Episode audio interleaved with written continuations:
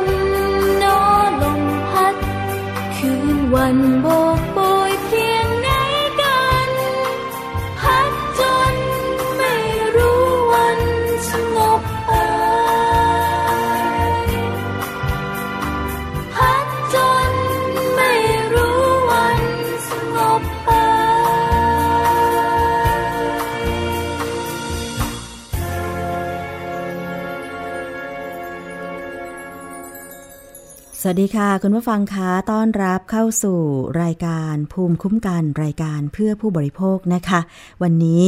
พบกับดิฉันชนาทิพไพรพงษ์เช่นเคยค่ะ ทางวิทยุไทย PBS www.thaipbsradio.com แอปพลิเคชันไทย PBS Radio แล้วก็รวมไปถึงทาง facebook.com/thaipbsradiofan นะคะ วันนี้ก็เจอเจอกันเช่นเคย พร้อมๆกับเรื่องราวสาระน่ารู้เพื่อผู้บริโภคกันนะคะ เป็นประจำแล้วก็สามารถที่จะรับฟังผ่านสถานี วิทยุชุมชนที่เชื่อมโยงสัญญาณได้ด้วย คุณผู้ฟังก็มีหลาย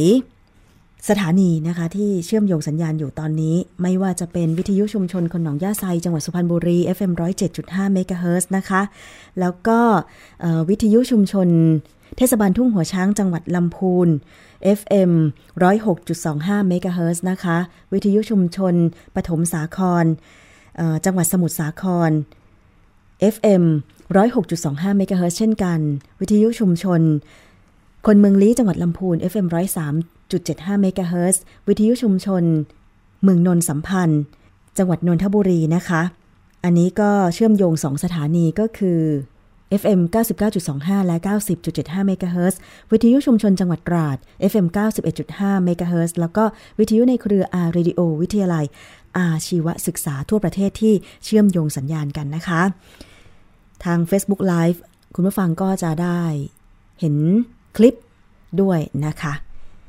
ซึ่งในปัจจุบันนี้เนี่ยการติดตามข้อมูลข่าวสารมีหลากหลายช่องทางจริง ๆ วิทยุไทย PBS จึงพยายามที่จะ นำเสนอหลายๆ ช่องทางที่จะสามารถทำได้นะคะ ไม่ว่าจะเป็นภาพหรือเสียง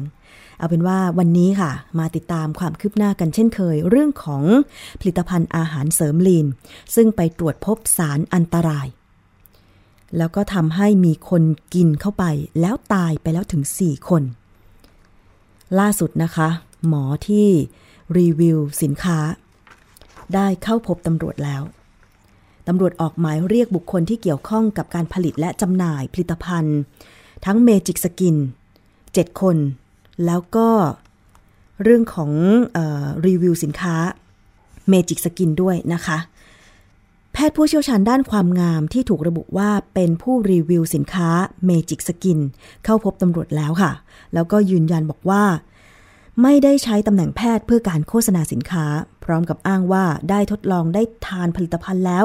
และไม่มีอาการผิดปกติใด และได้ช่วยแฟน ก็คือคุณผู้หญิง ที่นั่งข้างเขาอะนะคะ ในการที่จะขายสินค้าเท่านั้นนายแพทย์ปิยพงศ์โหวิไลรักษ์หรือหมอบอลแพทย์ผู้เชี่ยวชาญด้านความงาม และนางสาวปวีนา นามสงครามภรรยา ที่รีวิวสินค้าในเครือบริษัทเมจิกสกิน เข้าให้ถ้อยคำกับตำรวจแล้วเมื่อวานนี้นะคะ โดยนายแพทย์ปิยพงศ์ยืนยันว่า คลิปวิดีโอที่เผยแพร่ไม่ใช่เป็นการรีวิวสินค้า เพียงแค่ต้องการขายของช่วยภรรยา ซึ่งเป็นตัวแทนจำหน่ายเท่านั้น ไม่ได้มีเจตนาในการโฆษณาสินค้า ไม่มีค่าจ้าง ไม่มีสัญญา สามารถตรวจสอบได้ ส่วนการนำเสื้อกาวมาใส่ ไม่ทราบว่าจะผิดจรรยาบรรณด้วย อันนี้เป็นคำให้การของหมอบอลนนะคะ นอกจากนี้ยังอ้างว่าได้ทดลองรับประทานผลิตภัณฑ์แล้วประมาณ 1 สัปดาห์ และไม่พบอาการผิดปกติใดๆ และได้อ่านส่วนประกอบของสินค้ารวมถึงตรวจเลขออยแล้ว จึงเชื่อว่าไม่เป็นอันตรายนะคะทางด้านนางสาวปวีนาภรรยาของหมอบอลเปิดเผยบอกว่า เป็นตัวแทนจำหน่ายสินค้าของเครือเมจิกสกิน แล้วก็เสียเงินซื้อผลิตภัณฑ์มาขาย ก็ประมาณครั้งละ 3 0 0แสนบาท ก็ถือว่าเป็นผู้เสียหายเช่นเดียวกันนะคะซึ่งหลังเกิดเหตุก็ไม่สามารถที่จะติดต่อผู้ผลิตสินค้าได้เลยนะคะ ซึ่งตรงนี้ทำให้ เธอเองก็บอกว่า เธอนั้นก็เป็นผู้เสียหายเช่นเดียวกัน ทางพลตำรวจเอกวีรชัยทรงเมตตารองผู้บัญชาการตำรวจแห่งชาติก็เปิดเผยว่า กรณีของนายแพทย์ปิยพงษ์และภรรยาเนี่ยถือเป็นกลุ่มเดียวกับกลุ่มดารานักแสดงนะคะ ที่มารีวิวสินค้าในเครือเมจิกสกิน เพราะเป็นบุคคลที่ทำงานอยู่ในแวดวงด้านสุขภาพ มีหน้าที่โดยตรงในการช่วยเหลือแนะนำและให้ข้อมูลต่างๆ ส่วนจะถูกดำเนินคดีหรือไม่ อันนี้ก็เดี๋ยวรอในการรวบรวม หลักฐานต่างๆนะคะ หากปรากฏว่า การพิสูจน์หลักฐานทางเคมีว่าผลิตภัณฑ์ในเครือเมจิกสกิน มีสารชนิดอื่นที่ไม่ตรงกับที่รีวิวไป หรือเป็นสารที่มีความอันตราย จะมีการตั้งข้อหาที่แตกต่างกันออกไป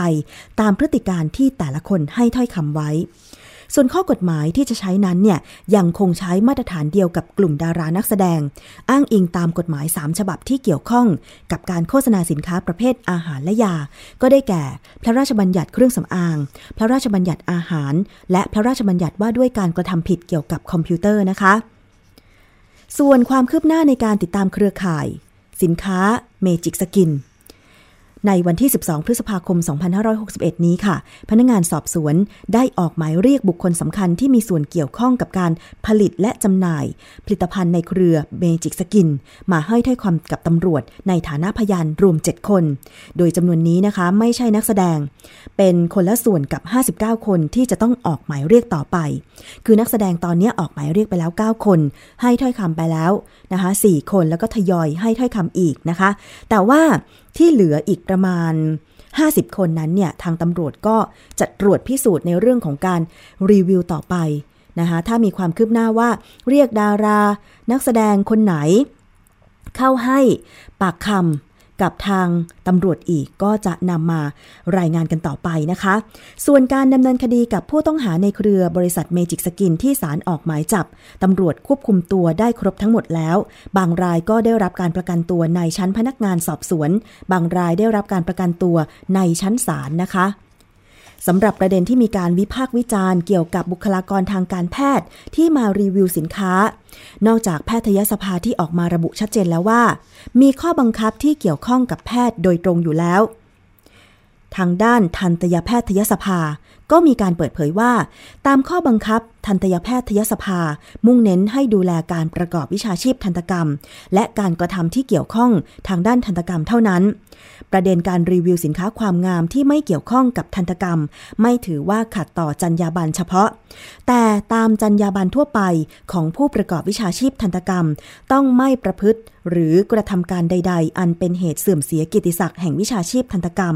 และผู้ประกอบวิชาชีพทันตกรรม ต้องดำรงตนในสังคม โดยทำเคารพและปฏิบัติตามบรรดาบทกฎหมายของประเทศนะคะ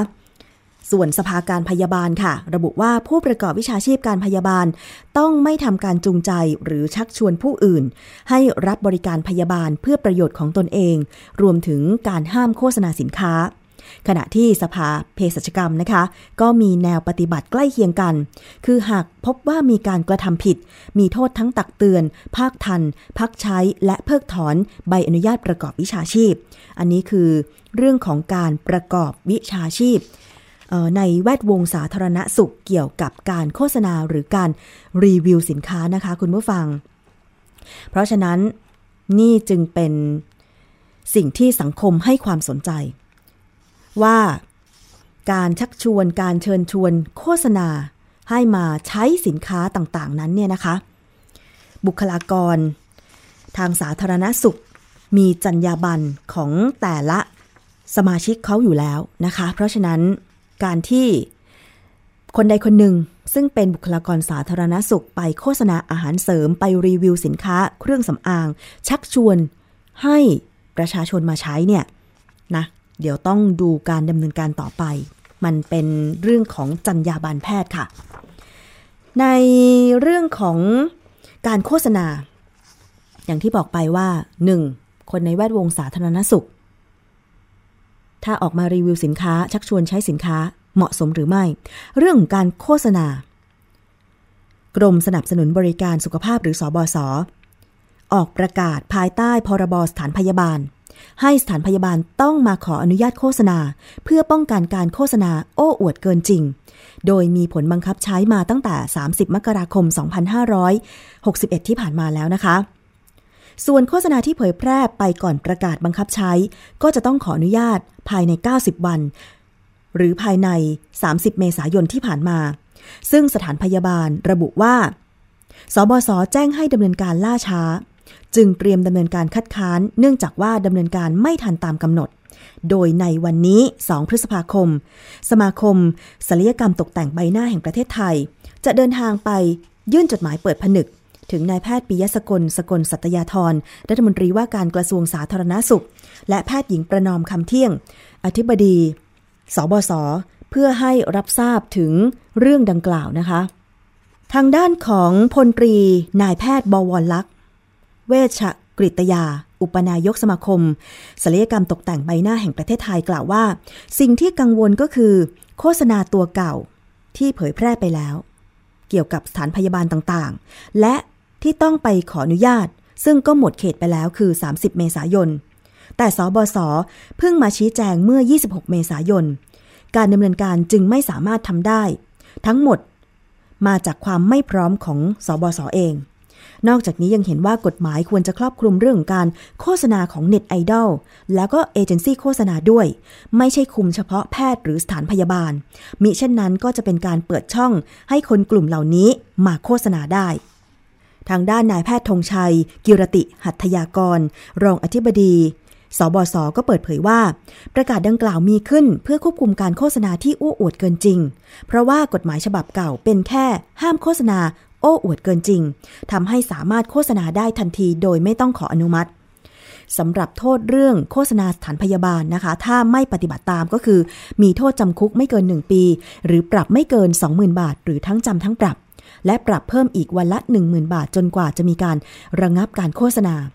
ส่วนข้อกังวลของสถานพยาบาลที่ว่า มาดำเนินการขออนุญาตโฆษณาที่เผยแพร่ไปแล้วไม่ทันภายใน 90 วัน หรือภายในวันที่ 30 เมษายนที่ผ่านมานั้น คงไม่ใช่ว่าตั้งแต่วันที่ 1 พฤษภาคมเป็นต้นไป จะลงไปตรวจสอบแล้วก็จับปรับ 20,000 บาท ฐานที่ไม่ขออนุมัติ ซึ่งสบศก็จะอลุ้มอล่วย ให้มาขออนุมัติได้ตลอด ทั้งโฆษณาตัวเก่าและตัวใหม่ซึ่งหากมั่นใจว่าโฆษณาที่เผยแพร่ไปแล้ว หรือเตรียมจะเผยแพร่ไม่ได้เป็นการโฆษณาโอ้อวดเกินจริง ก็เข้ามาขออนุมัติโฆษณาได้เลย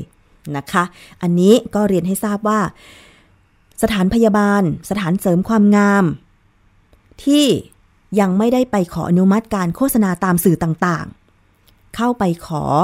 อนุมัติขออนุญาตการโฆษณาได้ที่กรมสนับสนุนบริการสุขภาพได้เลยว่า ข้อความที่คุณใช้นะคะ สิ่งที่คุณอธิบายนั้นเนี่ย ไม่ทำให้ผู้คนหลงเชื่อ หรือว่าเป็นการโฆษณาเกินจริง โอ้อวดสรรพคุณ หรือว่าเป็นการชักชวนที่ไม่เป็นธรรมกับประชาชนหรือเปล่า เพราะบางคนบางสถานพยาบาล มีการโฆษณาที่โอ้อวดเกินจริง เคยเห็นไหมคะ อย่างเช่น พยายามที่จะนำคนที่สวยๆอยู่แล้ว มาเป็นพรีเซนเตอร์แล้วก็บอกว่ามาใช้บริการสถานพยาบาลของเขาเนี่ย สวยแบบนี้เลย นะคะ ซึ่งในการทำศัลยกรรม เสริมความงามต่างๆ เนี่ย จริง ๆ แล้วมันอยู่ที่พื้นฐานของ คนคนนั้นว่าเขามีต้นทุนมามากน้อยขนาดไหน เช่น เป็นคนที่เป็นใบหน้าเหลี่ยม มีกรามสองข้างอยู่แล้ว แต่ในปัจจุบันนี้เนี่ยความนิยม ใบหน้าเนี่ยมักจะนิยมไปในทาง V shape อย่างนี้ใช่ไหมคะ แล้วก็คางแหลมๆอย่างเงี้ย ซึ่งบางคนเนี่ยคางสั้นไม่ได้แหลม แต่ว่าถ้าไปเจอโฆษณา สถานพยาบาลหรือสถานเสริมความงามที่ โอ้อวดเกินจริง เช่น เอาคนใบหน้า เล็กเรียว แหลมมาเป็นพรีเซนเตอร์แล้วก็บอกว่า เชิญมาทำศัลยกรรม ที่คลินิกของเรารับรอง ใบหน้าเป็นแบบพรีเซนเตอร์แน่นอนแบบเนี้ยแล้วพอถ้าไปทำจริง ไม่สามารถเป็นแบบนั้นได้ อันนี้เกิดความเสียหายแน่นอนว่าไปเชื่อโฆษณาของคุณไง ใช่ไหมคะ อันนี้เขาจึงต้องมีการคุมในเรื่องของการโฆษณาสถานพยาบาลสถานเสริมความงามต่างๆ ด้วย เพื่อไม่ให้หลอกลวงผู้บริโภคนั่นเอง คือถ้ามีความจริงใจเนี่ยก็ต้องบอกกับคนที่จะไปรับบริการตรงๆไปว่าใบหน้าของคุณสามารถทำได้ขนาดไหน จมูกของคุณเนี่ยมีเนื้อจมูกเท่าไหร่ กระดูกตรงจมูกของคุณสามารถเสริม ให้มันโด่งได้ประมาณเท่าไหร่ ไม่ใช่ไปรับปากทุกเคสว่า อุ้ยสบายมากเลย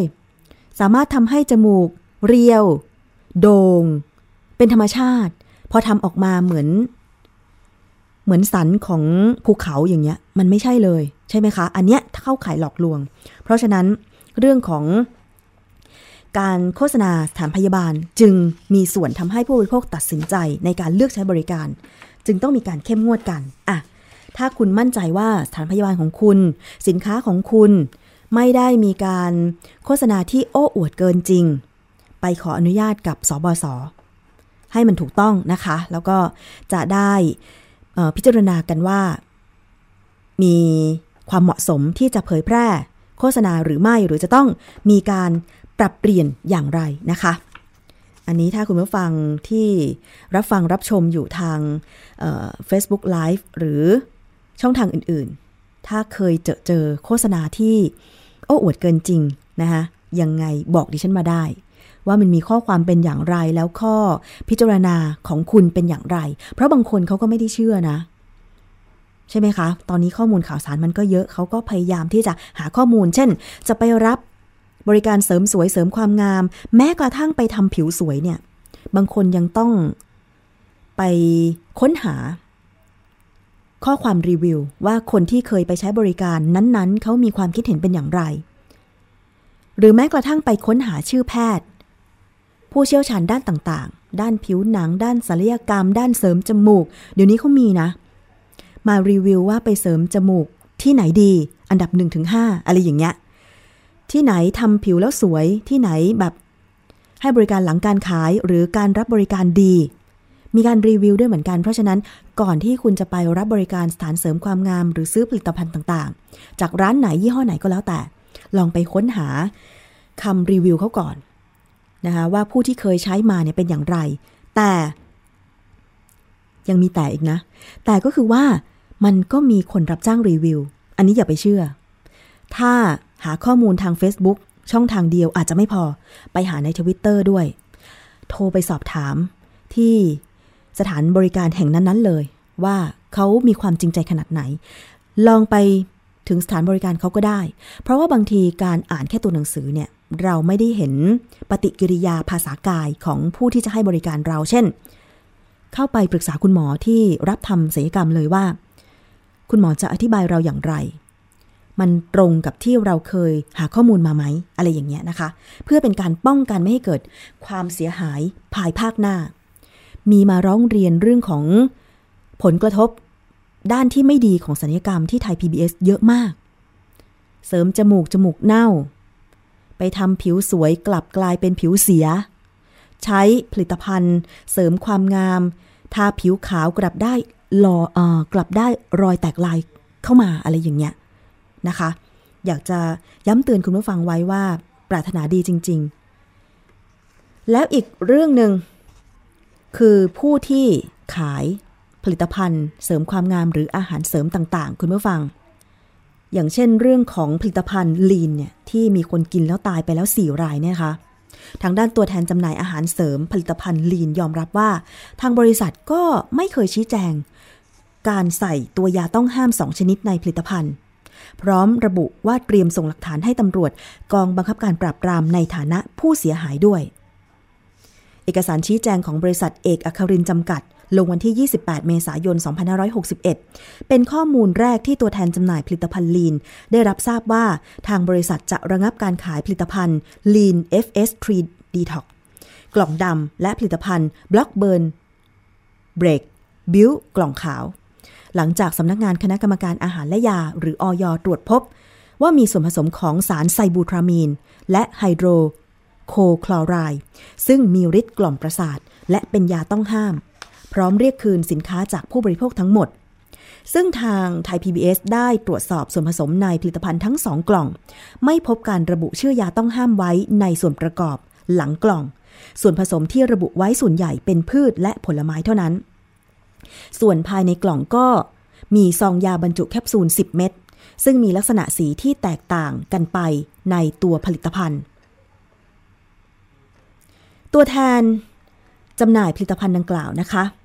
เปิดเผยกับผู้สื่อข่าวบอกว่า เป็นตัวแทนจำหน่าย หลังจากทดลองสินค้า และไม่มีผลข้างเคียง ทุกรายบอกเลยว่าไม่มีผลข้างเคียง พร้อมกับยอมรับว่าทางบริษัทไม่เคยชี้แจงเรื่องการใส่ยาต้องห้ามสองชนิดลงไปในผลิตภัณฑ์ ของลีนนี่เขาโฆษณา บอกว่าเป็นผลิตภัณฑ์ลดความอ้วน ตัวแทนบอกว่าไม่เคยได้รับการอบรมจากบริษัทก่อนจะมาขายด้วย ข้อมูลการขายและคำแนะนำส่วนใหญ่ ได้รับผ่านทางระบบไลน์จากแม่ขายเท่านั้น ว่าให้ขายอย่างไร การขายเป็นอย่างไรนะคะ ซึ่งเบื้องต้นตัวแทนจำหน่ายผลิตภัณฑ์อาหารเสริมลีนเนี่ยก็เตรียมนำหลักฐานการซื้อสินค้า ไปมอบให้กับพนักงานสอบสวน กองบังคับการปราบปราม เพื่อร้องทุกข์กล่าวโทษกับทางบริษัท ในฐานะ ผู้เสียหายภายในสัปดาห์นี้ เอ้าคุณผู้ฟัง ตัวแทนขายก็บอกว่าไม่เคยได้รับคำอธิบาย หรือคำเรื่องของการใส่สารอันตราย ลงในผลิตภัณฑ์แต่อย่างใด เวลาจะขายก็รับข้อมูลทางไลน์จากแม่ขายเท่านั้น ตัวเองก็เป็นผู้เสียหายด้วยเช่นกัน อันนี้ก็จะถือว่าเป็น อีกหนึ่งเรื่องนะคะ ต้องแยกเป็น 3 ประเด็น ทั้งผู้บริโภค ทั้งผู้ผลิต ผลิตภัณฑ์อาหารเสริมที่ใส่สารอันตราย แล้วก็รวมไปถึงผู้ที่ขายผลิตภัณฑ์เหล่านั้นว่า เขาเองก็เป็นผู้เสียหาย อะ คุณผู้ฟังมาตามกันต่อกันแล้วกัน ซึ่งเรื่องนี้นายกรัฐมนตรีก็บอกว่านิ่งนอนใจไม่ได้แล้วนะคะ เรื่องของผลิตภัณฑ์อาหารเสริม หรือเครื่องสำอางที่อันตราย นายกรัฐมนตรีถึงกับสั่งย้ำให้ 3 หน่วยงานที่มีหน้าที่โดยตรง ในการดูแลเรื่องเหล่านี้ก็คือทั้งอยทั้งสมอ แล้วก็สคบ ดูแลอย่างเข้มข้น โดยอาจจะต้องมีการพิจารณาว่าจำนวนเจ้าหน้าที่ ที่หน่วยงานเหล่านี้มีเนี่ยสอดคล้องกับปัญหาที่เกิดขึ้นหรือไม่พลเอกประยุทธ์จันโอชานายกรัฐมนตรีค่ะ กล่าวถึง กรณีการโฆษณาหลอกลวง ขายผลิตภัณฑ์ เสริมอาหารอันตราย และไม่ได้รับการรับรอง โดยระบุบอกว่าได้ย้ำเตือน ให้สำนักงานคณะกรรมการอาหารและยาหรืออยสำนักงานมาตรฐาน ผลิตภัณฑ์อุตสาหกรรม หรือสมอ แล้วก็สำนักงานคณะกรรมการคุ้มครองผู้บริโภคหรือสคบให้มีมาตรการเพิ่มเติมในเรื่องนี้แล้ว ยอมรับว่าเดิมเนี่ยอาจจะทำงานเฉพาะข้อเรียกร้อง หรือการร้องเรียนของประชาชนที่มีเข้าไปยังหน่วยงานเท่านั้น จึงจะต้องไปดูว่าจะต้องมีการปรับบุคลากร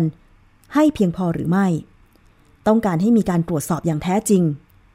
ไม่ว่าจะเป็นการสุ่มตรวจหรือการตรวจเมื่อมีการจดทะเบียนต่างๆ นอกจากนี้นะคะ ประชาชนผู้บริโภคก็จะต้องเป็นผู้ช่วยในการตรวจสอบ เพราะว่าเป็นผู้เข้าถึงผลิตภัณฑ์นั่นเอง อันนี้เป็นสิ่งที่นายกรัฐมนตรีถึงกับสั่งย้ำเลยทีเดียวนะคะว่า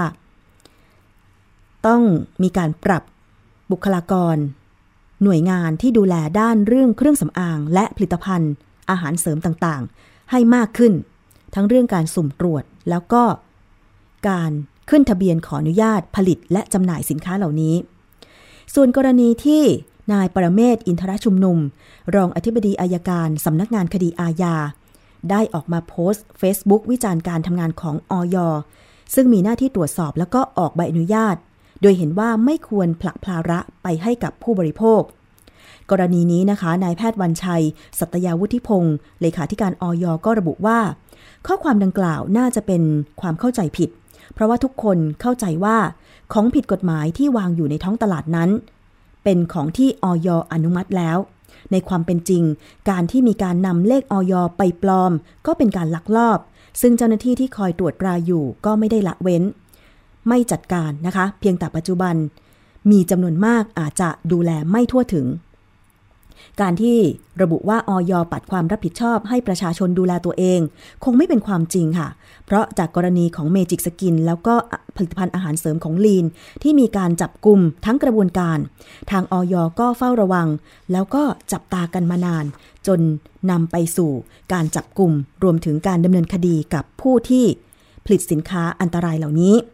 ส่วนกรณีที่นายกท่านมนตรี ให้เพิ่มเจ้าหน้าที่ในการตรวจสอบผลิตภัณฑ์สุขภาพ มองว่าเป็นโอกาสที่ดีในการเพิ่มคนเข้ามาช่วยกันดูแลค่ะ เพราะปัจจุบันเจ้าหน้าที่ก็มีน้อย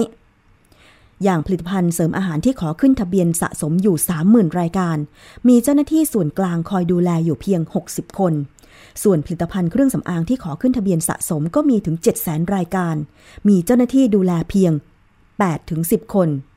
และนอกจากการดูแลของเจ้าหน้าที่ ก็มองว่าจะต้องมีการสร้างเครือข่ายสังคมเข้ามาช่วยดูแลเรื่องนี้ด้วยอะคุณผู้ฟังก็เป็นการดีนะคะ ในเมื่อนายกรัฐมนตรีได้ออกมา พูดถึงความสำคัญของการดูแล การโฆษณาการผลิต แล้วก็การจำหน่ายเรื่องของเครื่องสำอาง และอาหารเสริมต่างๆ แล้วเนี่ยถ้ามีการเพิ่มเจ้าหน้าที่ ทั้งอยทั้งสคบทั้งสำนักงานมาตรฐานผลิตภัณฑ์อุตสาหกรรมเข้ามาช่วยดูแล ก็จะได้เป็นการ ที่จะดูแลให้ทั่วถึงมากขึ้น อันนี้สำคัญนะคะ เพราะว่าบางทีประชาชนน่ะช่วยกันเฝ้าระวังก็จริง ร้องเรียนเข้าไปทั้งสายด่วนของอย1556 หรือสายด่วนของสคบ1166 ก็จริงนะคะ แต่ถ้าเรื่องมันถูกดองไว้หรือไม่มีเจ้าหน้าที่เข้ามาจัดการ การดำเนินการไปตรวจสอบมันก็ล่าช้า ผลิตภัณฑ์ผิดกฎหมายต่างๆ ผลิตภัณฑ์อันตรายต่างๆ เนี่ยก็ยังคงวางขายอยู่ในท้องตลาด เพราะฉะนั้น จึงเป็นการดีที่จะมีการเพิ่มเจ้าหน้าที่ แล้วก็อยากจะให้เพิ่มเจ้าหน้าที่โดยเร็วนะคะ เพราะว่าไม่ไหวแล้ว ทุกวันนี้ทั้งสินค้าอันตรายที่ผลิตในประเทศ แล้วก็ที่เข้ามาจากต่างประเทศโดยเฉพาะตามตลาดด่านชายแดนต่างๆ ก็มีมามากมายเหลือเกิน ถ้าไม่ช่วยกันดูแล อีกหน่อยเนี่ยคนที่ได้รับผลกระทบจากการหลงเชื่อโฆษณา หรือได้รับอันตรายจากผลิตภัณฑ์ต่างๆ จะมีเยอะขึ้น หน้าผุหน้าพังนะคะ แล้วก็เรียกร้องค่าชดเชย รียกร้องค่าเสียหายกันก็ไม่ค่อยได้ด้วย เพราะตามตัวผู้ผลิตไม่เจอ สิ่งสำคัญผู้บริโภคต้องดูแลตัวเองอันดับแรกคือ เห็นอะไรก็ตามเนี่ยหาข้อมูลก่อน ถ้าไม่แน่ใจอย่าไปใช้เท่านั้นเองนะคะ คุณผู้ฟัง จบจากเรื่องเครื่องสำอางค่ะ ไปต่อกันที่เรื่องของการให้บริการของสนามบินกันบ้าง เมื่อมีเหตุขัดข้องไฟฟ้าลัดวงจรเกิดขึ้นภายในสนามบินนานาชาติ จังหวัดอุบลราชธานีนะคะ เมื่อวานนี้ ส่งผลให้เครื่องบินไม่สามารถลงจอดหรือขึ้นบินได้ ผู้โดยสารตกค้างกว่า 1,000 คน ไม่สามารถเดินทางได้ตามกำหนดการ แบบนี้ก็เดือดร้อนสิคะ บางคนนัดหมอไว้ บางคน นัดคุยงานไว้ทำธุระปะปัง เมื่อล่าช้าแบบนี้ แล้วไม่เกิดการชดเชย หรือว่าหาที่พักให้ผู้โดยสารเนี่ย เดือดร้อนไปตามๆกันนะคะ ผู้โดยสารในสนามบินอุบลราชธานีกว่า 1,000 คนต้องตกค้างค่ะ หลังจากระบบไฟส่องสว่างบนรันเวย์ขัดข้องเมื่อช่วงเย็นเมื่อวานนี้ทำให้สายการบินจากกรุงเทพในช่วงค่ำสี่เที่ยวบินลงจอดไม่ได้ รวมทั้งไม่สามารถรับผู้โดยสารภายในสนามบินอีก 3 เที่ยวบิน เพื่อเดินทางเข้ากรุงเทพได้เช่นกัน การเยียวยาเบื้องต้นนะคะสายการบินอย่างเช่นแอร์เอเชียเนี่ยได้นำรถปรับอากาศไปรับผู้โดยสารที่สมัครใจ จะเดินทางไปขึ้นเครื่องสนามบินที่ จังหวัดร้อยเอ็ด ส่วนสายการบินนกแอร์ได้เลื่อนเที่ยวบิน ให้ผู้โดยสารไปขึ้นเครื่องอีกครั้งเวลา 11 นาฬิกาของวันที่ 2 พฤษภาคมนี้ ผู้โดยสารทั้งหมดต้องหาที่พักเอง ระหว่างรอกลับมาขึ้นเครื่องทำให้ผู้โดยสารหลายคนค่ะเรียกร้องมาตรการที่จะให้สายการบินเนี่ยช่วยเหลือ เมื่อวานดิฉันได้เห็นสัมภาษณ์ ผู้โดยสารของสายการบินนกแอร์เหมือนกันนะคะว่า การที่เลื่อนไฟล์บิน ให้ผู้โดยสารที่ตกค้างเมื่อวันเย็นวันที่ 1 พฤษภาคมทั้งหมด มาบินวันที่ 2 พฤษภาคมเที่ยวบินที่ เวลา 11 นาฬิกา แต่ว่าให้ผู้โดยสารเนี่ยหาที่พักเองอะไรเอง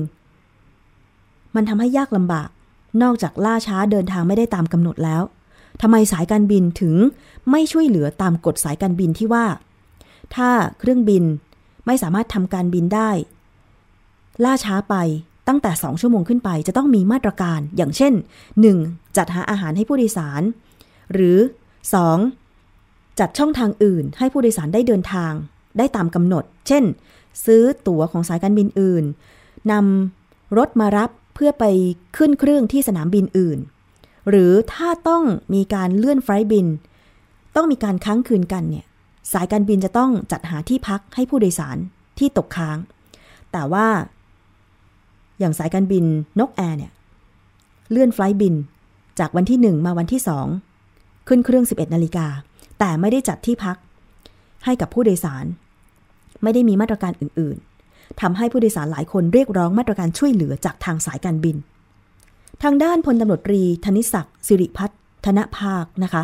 ผู้บังคับการตำรวจภูธรจังหวัดอุบลราชธานีค่ะ ได้นำเจ้าหน้าที่เข้าตรวจ สถานที่เกิดเหตุ ภายในสนามบินแล้วก็ประชุมร่วมกับช่างของการท่าอากาศยาน หาจุดที่เกิดเหตุไฟฟ้าลัดวงจร ซึ่งฝังอยู่ใต้ดินจากตู้ควบคุม ไปจนถึงรันเวย์ยาวประมาณ 3 กิโลเมตร เพื่อแก้ไขให้ไฟฟ้าสามารถกลับมาใช้ได้ตามปกติ แล้วเช้านี้ก็ใช้ได้ตามปกติ แต่ว่าอย่างที่บอกไปว่ามีผู้โดยสาร ตกค้างจากเมื่อวานนี้ไม่สามารถทำการบินได้ อันนี้เป็นสิทธิของผู้โดยสารเลยนะคะว่า หลังจากนี้เนี่ยคุณจะ รวบรวมหลักฐาน แล้วก็ส่งเรื่องไปทางสายการบิน หรือว่าร้องเรียนไปยังสคบส่งเรื่องไปที่มูลนิธิเพื่อผู้บริโภคก็ได้ หรือทางด้านของการท่าอากาศยานก็ได้ ในการที่จะรักษาสิทธิ์ตัวเอง เพราะว่าเหตุของไฟฟ้าลัดวงจรที่สนามบินหนึ่งมันไม่ได้มาจากสายการบินก็จริง แต่ว่าเมื่อมันกระทบกับทางสายการบิน สายการบินก็ต้องรักษาสิทธิ์ให้กับผู้โดยสาร ในการที่จะ ชดเชย หรือว่าเรียกร้องให้ผู้โดยสาร ได้รับสิทธิ์ในการบินตรงเวลา หรือถ้าบินไม่ตรงเวลา ก็ต้องมีการหาช่องทางอื่นให้ผู้โดยสาร ได้เดินทางตามกำหนดการหรือล่าช้าไม่มากเกินไป หรือแม้แต่การคืนเงินค่าตั๋ว ถ้ามีการเรียกร้องอะไรแบบนี้ แล้วทางสายการบินก็ค่อยไปเรียกร้องเอากับทาง ท่าอากาศยานอีกครั้งหนึ่ง เพราะว่าเหตุนี้เนี่ยมันอาจจะถือว่าเป็นเหตุสุดวิสัย แต่ทั้งนี้ทั้งนั้นผู้บริโภคผู้โดยสาร ก็ต้องได้รับการชดเชยเยียวยาด้วยเช่นกัน ไม่เช่นนั้นแล้ว เดี๋ยวถ้าเกิดเหตุต่อไป คุณผู้ฟัง มันก็จะเกิด เหตุการณ์อีหลอบเดิม เหมือนเดิมก็คือผู้โดยสารก็ไม่ได้รับการชดเชยเยียวยาแต่อย่างใดนะคะ คุณผู้ฟัง ตอนนี้เราเข้าสู่ช่วงคิดก่อนเชื่อกับดรแก้วกังสดานอัมภัยกันเลยค่ะ ซึ่งท่านเป็นนักพิษวิทยาที่จะนำข้อมูลเรื่องของวิทยาศาสตร์ ผลิตภัณฑ์ต่างๆ เนี่ยมาฝากคุณผู้ฟัง วันนี้ค่ะเรื่องของวิตามิน หลายคนที่ไม่ชอบกินผัก ก็ไปทานวิตามินเป็นเม็ดๆแต่มันมีข้อมูลบอกว่า วิตามินกินมากไปใช่ว่าจะดีอะมันไม่ดีอย่างไร รายละเอียดเป็นอย่างไร ไปฟังในช่วงคิดก่อนเชื่อกับดรแก้วกังสดานอัมภัยกันเลยค่ะ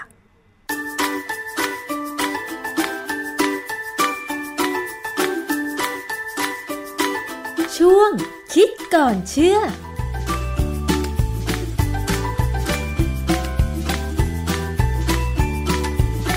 วิตามินที่เรากินจากอาหารเนี่ยมันก็เป็นไปตามธรรมชาติ แต่บางครั้งเนี่ยหลายคนเนี่ยหรือ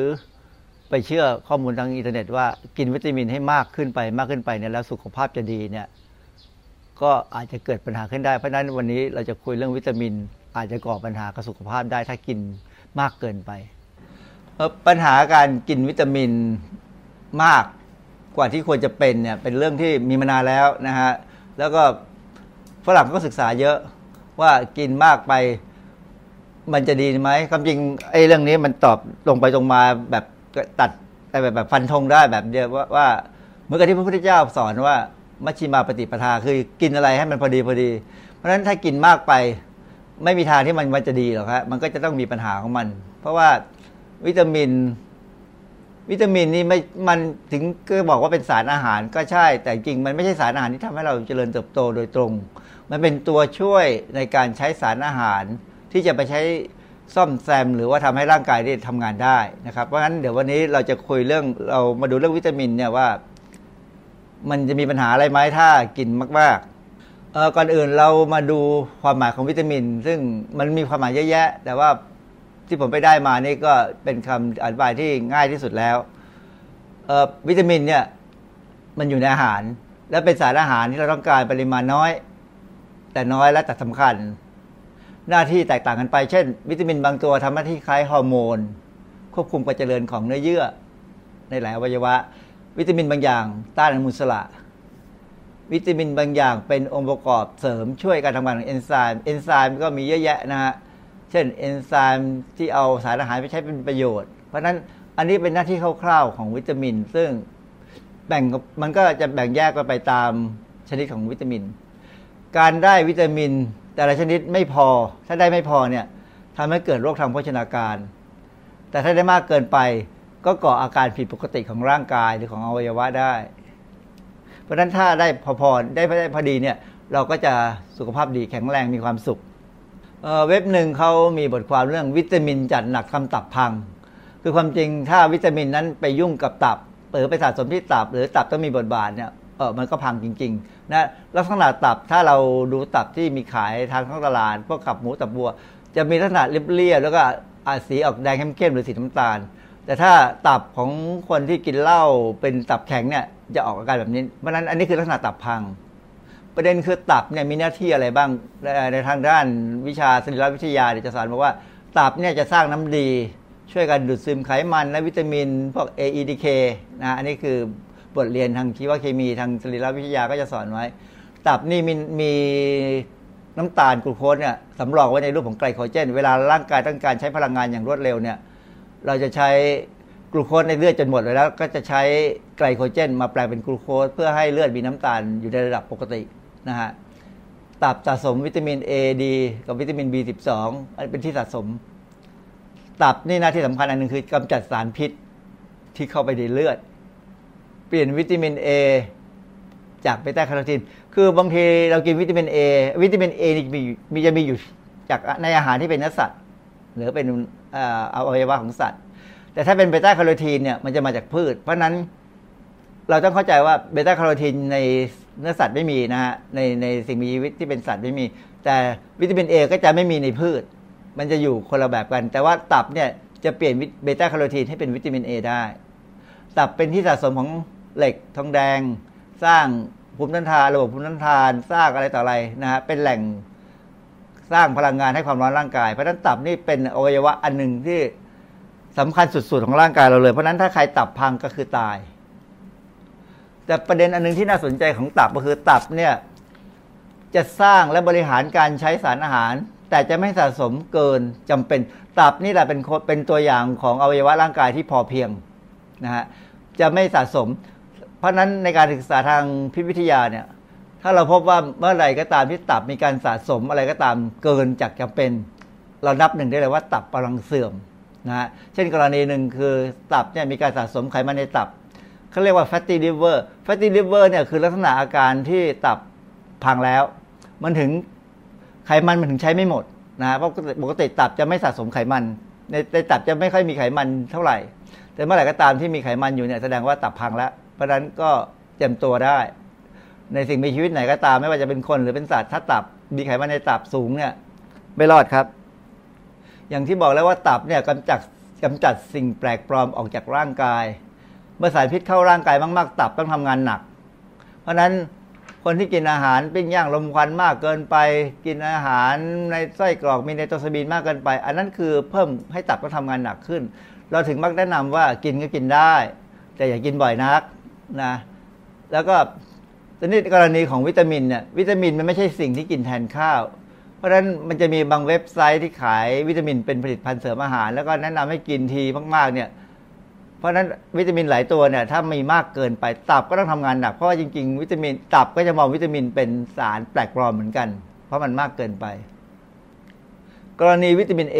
เป็นตัวอย่างที่ว่าจะทำให้ตับพังเนี่ยนะคือวิตามิน A เนี่ยมันมีขนาดที่เหมาะสม ที่เขาจะแนะนำให้กินกัน ถ้าจะเป็นต้องเสริมนะแต่ปกติเนี่ยถ้าเรากินอาหารที่ครบหน่วยครบครบถ้วนห้าหมู่แล้วเนี่ย มันได้จากอาหารน่าจะพออยู่แล้ว บางคนเนี่ยต้องกินวิตามินซีวิตามินเอเสริมเนี่ยบางครั้งเสริมในระดับสูง แต่ว่าถ้าสูงเกินไปเช่น25,000ยูนิตต่อวันเนี่ย กรณีอย่างเงี้ยอาจจะทำให้แท้งลูกได้หรือได้ลูกพิการนะมีอาการเจ็บกระดูกคืออาการผิวปกติของร่างกายมันจะมีขึ้นอย่างตาม ตาที่ควรจะดีก็กลายเป็นพร่ามัว ผมร่วงปวดท้องอ่อนเพลีย ผิวหนังลอกกระดูกผิดรูปตับโต กรณีที่ตับโตจะมีคือคนที่ตับโตเนี่ยจะรู้สึกไม่ค่อยดีแล้วนะฮะอันนี้แพทย์เขาจะคำตับดูเขาก็รู้นะฮะสถานภาพสถานภาพทางจิตก็เปลี่ยนไปเป็นง่วงซึมนอนหลับเพราะนั้นวิตามินเอเนี่ยอย่าได้ให้ใครหลอกว่ากินเยอะๆแล้วมีประโยชน์นะมีโอกาสไม่อยู่ในโลกนี้แล้ว ฮ้ยถ้ากินอย่างนี้ประจำหลาย ๆ วันเนี่ย มีปัญหาเลยครับ เราเคยเชื่อว่าวิตามินที่ละลายน้ำเนี่ย ไม่มีปัญหา แต่ปรากฏว่าวิตามิน B12 เนี่ยที่เป็นวิตามินสำคัญมากนะตัวหนึ่งของร่างกายเราเนี่ย แล้วก็ละลายน้ำได้ด้วย แต่ถ้ากินมากเกินไปเนี่ยมันก่อปัญหาเหมือนกันมีเว็บบางเว็บเนี่ยเขาอธิบายข้อมูลให้ฟัง เดี๋ยวมีตัวอย่างให้ดูฮะเว็บเมดิกีเนี่ยนะข้อมูลของเขาเมื่อแปลเป็นภาษาไทยแล้วเนี่ยเขาก็เขียนให้ข้อมูลว่า ปริมาณแนะนำสำหรับผู้ใหญ่เนี่ยนะกิน B12 เนี่ยคือแค่ 2.4 ไมโครกรัมต่อวัน มันน้อยมากน้อยจนแทบมองด้วยตาเปล่าไม่เห็นนะไมโครกรัมเนี่ยวิตามินตัวเนี้ยถ้ากินเกินไปนิดหน่อย ก็จะขับออกทางปัสสาวะได้ แต่ปรากฏว่าถ้ากินมากเกินไป คือ B12 นี่คือวิตามินที่คนที่เป็นบางสายวิรัตเนี่ยคนเขาค่อนข้างกังวล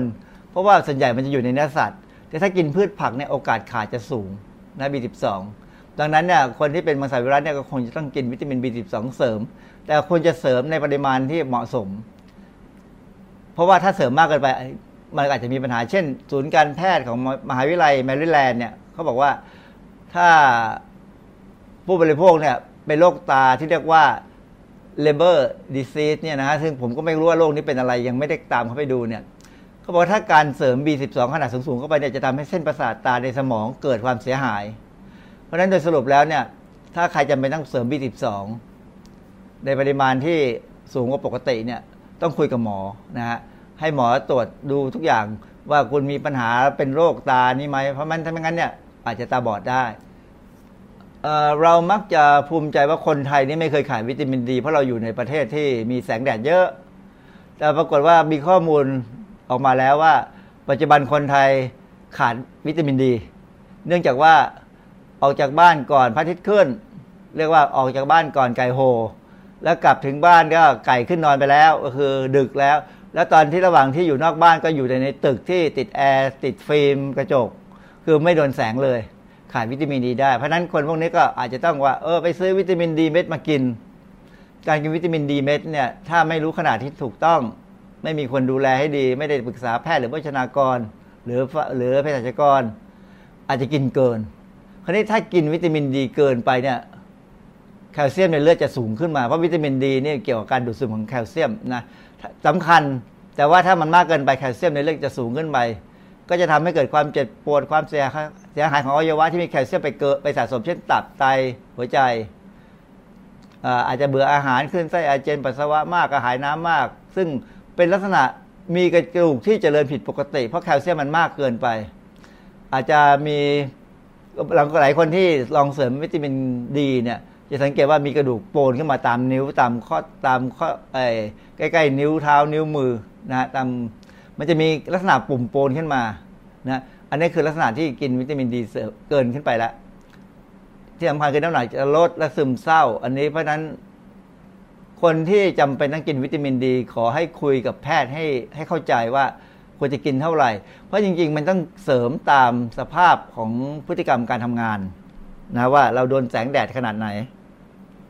ตัวอย่างสุดท้ายที่จะให้ให้ให้ดูในวันนี้ก็คือการเสริมวิตามินอ e ีมากเกินไป คือวิตามินอ e ีเนี่ยมีศักยภาพในการช่วยต้านการแข็งตัวของเลือด คือหมายความว่าบางคนบางคนบางคนเนี่ยเลือดแข็งตัวเร็วเกินไป ก็จะ จะต้องกินวิตามินอ e ีช่วยบ้าง แต่บางทีถ้ากินวิตามินอ e ีมากเกินไปเนี่ยเเลือดที่มันไม่แข็งมันมันจะแข็งตัวช้าลง เพราะฉะนั้นเวลาเป็นแผลเนี่ยเลือดก็จะไหลหยุดช้านะฮะก็ก็จะจะเป็นเป็นเป็นปัญหาได้ โดยเฉพาะอย่างยิ่งถ้าเป็นคนที่เดิมเนี่ยเลือดเลือดเขาเรียกว่าเลือดหนืดอยู่แล้วเนี่ยแล้วต้องกินยาวอลฟาริน ยาวอลฟารินเนี่ยเป็นยาที่เป็นยาต้านวิตามินเคพอยานี้ไปต้านวิตามินเคเนี่ยเลือดก็จะ จะจะหนืดน้อยลงก็จะแข็งตัวช้าลงไป พอคือถ้ากินวอลฟารินแล้วอยู่ภายใต้การดูแลของแพทย์เนี่ยเลือดก็จะเป็นปกติได้ ถ้าถ้าเป็นคนที่เลือดเหนียวอยู่หรือเลือดหนืดอยู่แต่เดิมเนี่ย แต่ถ้าบังเอิญกินวอลฟารินแล้วไปกินวิตามินอ e ีเสริมเข้าไปอีกในปริมาณสูงเนี่ยกลายเป็นว่าผลมันจะมากเกินจำเป็นนะฮะ เพราะฉะนั้นก็จะทำให้การทำงานของวอลฟารินเนี่ยผิดปกติไป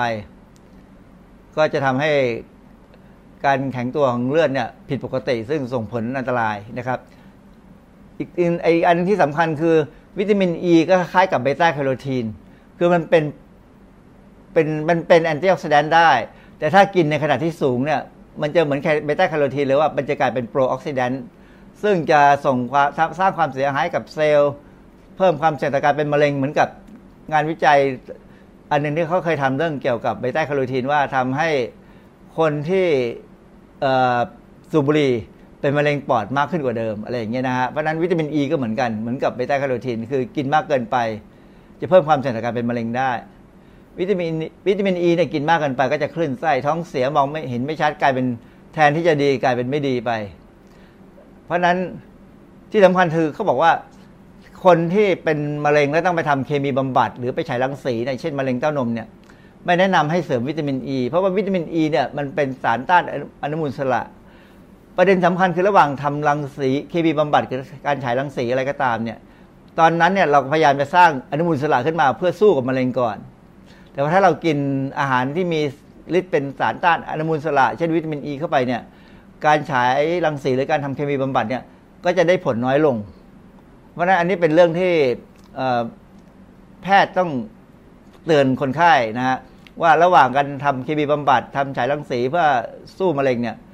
อาจจะต้องลดปริมาณสารต้านอนุมูลอิสระลงเพื่อให้มันทำงานได้ เพื่อหลังจากทำเคมีบำบัดทำรังสายรังสีเรียบร้อยแล้วเนี่ย จึงค่อยมาเสริมวิตามินอ e, ีมาเสริมอะไรก็ตามที่ต้องการเสริมเพื่อให้ร่างกายเข้าสู่สภาพปกติ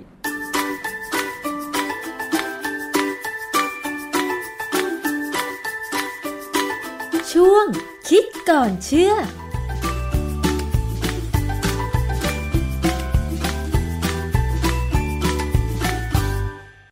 ก็ได้ข้อมูลกันไปแล้วนะคะสำหรับเรื่องของวิตามิน เพราะฉะนั้นก็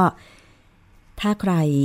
ชอบทานวิตามิน คืออาจจะคิดว่าไปทดแทนอาหารบางอย่างที่เราไม่ชอบทานอะไรอย่างเงี้ย ก็ต้องพิจารณาให้ดี อย่างที่ดรแก้วกังสดานนภัยนักพิษวิทยาบอกไปว่ามันจะส่งผลต่อตับด้วยนะนะคะ แล้วก็เรื่องของระบบร่างกายอื่น ๆ ด้วย เพราะฉะนั้นเดินทางสายกลางดีกว่าเนาะ อย่าทานอะไรมากไป เดี๋ยวมันจะส่งผลกระทบกับสุขภาพตอนที่เราอายุมากขึ้นนั่นเองนะคะ ติดตามกันได้ค่ะในช่วงคิดก่อนเชื่อ ทางรายการภูมิคุ้มกันรายการเพื่อผู้บริโภคนะคะดิฉันจะพยายามสรรหาเรื่องราวต่างๆ หรือแนะนำประเด็นมาได้ เช่น คุณไปเจอเจอข้อความในสื่อสังคมออนไลน์อะไรแล้วไม่แน่ใจส่งข้อมูลมาให้ดิฉันได้นะคะ วันนี้หมดเวลาแล้วค่ะ รายการภูมิคุ้มกันดิฉันชนะทิพไพรพงศ์ต้องลาไปก่อน สวัสดีค่ะ เกราะป้องกัน เพื่อการเป็นผู้บริโภคที่ฉลาดซื้อ และฉลาดใช้ ในรายการ ภูมิคุ้มกัน